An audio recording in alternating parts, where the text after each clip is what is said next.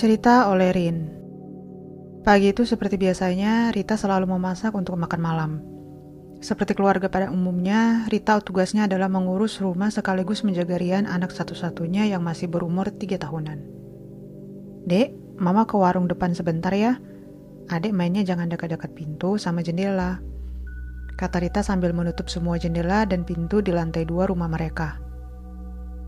Setibanya kembali di rumah, alangkah terkejutnya Rita melihat anaknya Rian yang sedang duduk sembari menangis di lorong kecil lantai satu rumah mereka. Adek, Rita berteriak histeris sambil berlari menuju Rian yang masih menangis. Mama, tadi adek diajak kakek-kakek main disuruh lompat dari atas jendela lantai dua. Tapi pas sudah mau sampai di bawah kakeknya malah lepasin adek. Ujar Rian terbata-bata sambil menangis. Walaupun masih anak berumur tiga tahunan, tapi perkataan Rian sudah lumayan bisa dipahami. Sambil menggendong anaknya tersebut, Rita mencoba mengecek langsung ke lantai dua rumah mereka.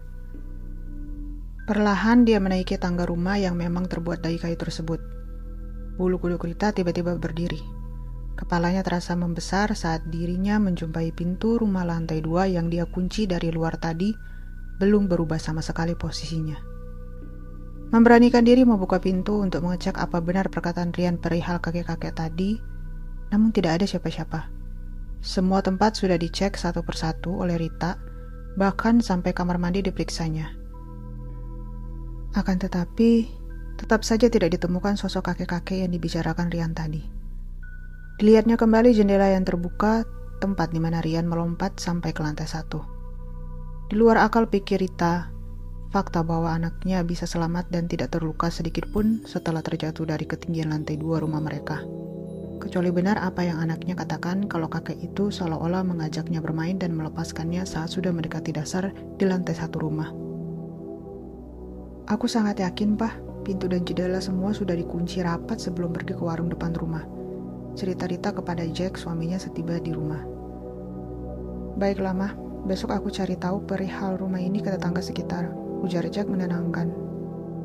Pemilik pertama rumah kita ini, menurut cerita tetangga yang sudah lama tinggal di kompleks ini, meninggalnya tragis karena dibunuh. Umurnya menurut cerita mereka kisaran 60 tahunan saat kejadian. Ungkap Jack kepada istrinya yang terlihat sangat terkejut mendengar fakta tentang rumah mereka. Setelah kejadian itu, mereka memutuskan untuk memanggil beberapa orang pendeta untuk mendoakan rumah mereka tersebut.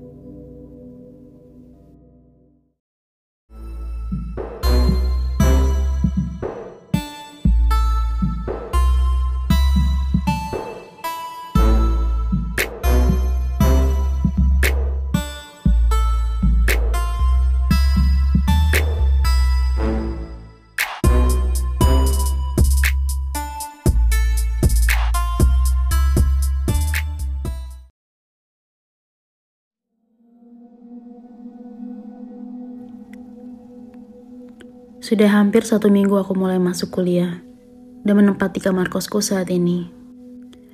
Rumah kos dua lantai dengan 12 kamar ini hanya ditinggali oleh empat orang penghuni sejak aku pertama pindah. Meski baru seminggu, aku sudah cukup akrab dengan Mas John yang menempati kamar sebelahku. Mas John adalah mahasiswa teknik elektro semester akhir yang sudah menyusun tugas akhirnya. Biasanya pada sore hari sering main ke kamarku dan ngobrol sambil ngopi. Suatu hari saat aku hendak mandi, Chris si penghuni lain di kamar bawah pamit. Have, gue pindah ya. Oke, hati-hati bang. Aku melambaikan tangan lalu mandi. Memang kos ini sepi karena sedikit penghuni. Apalagi penghuni kamar bawah yang satu lagi tidak pernah pulang.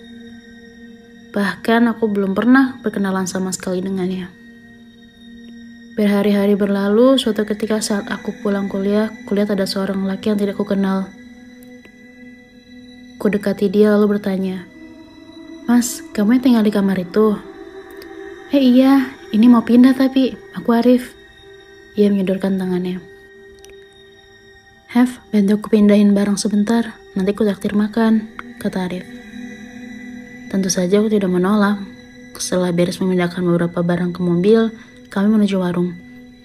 Di warung itu harus bertanya, aku nggak berani ngomong ini di sana. Kamu yakin masih mau tinggal di kos itu?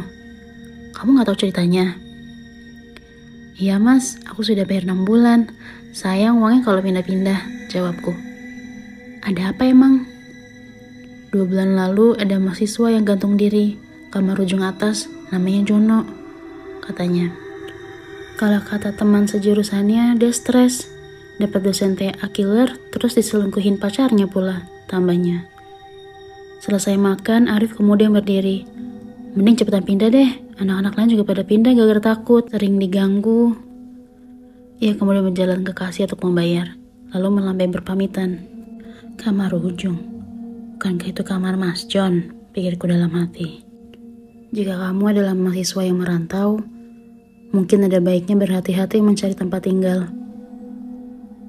Mungkin tanya tetangga atau pemilik rumah yang akan kamu sewa. Pastikan semuanya aman, baik dari sesuatu yang terlihat ataupun tidak.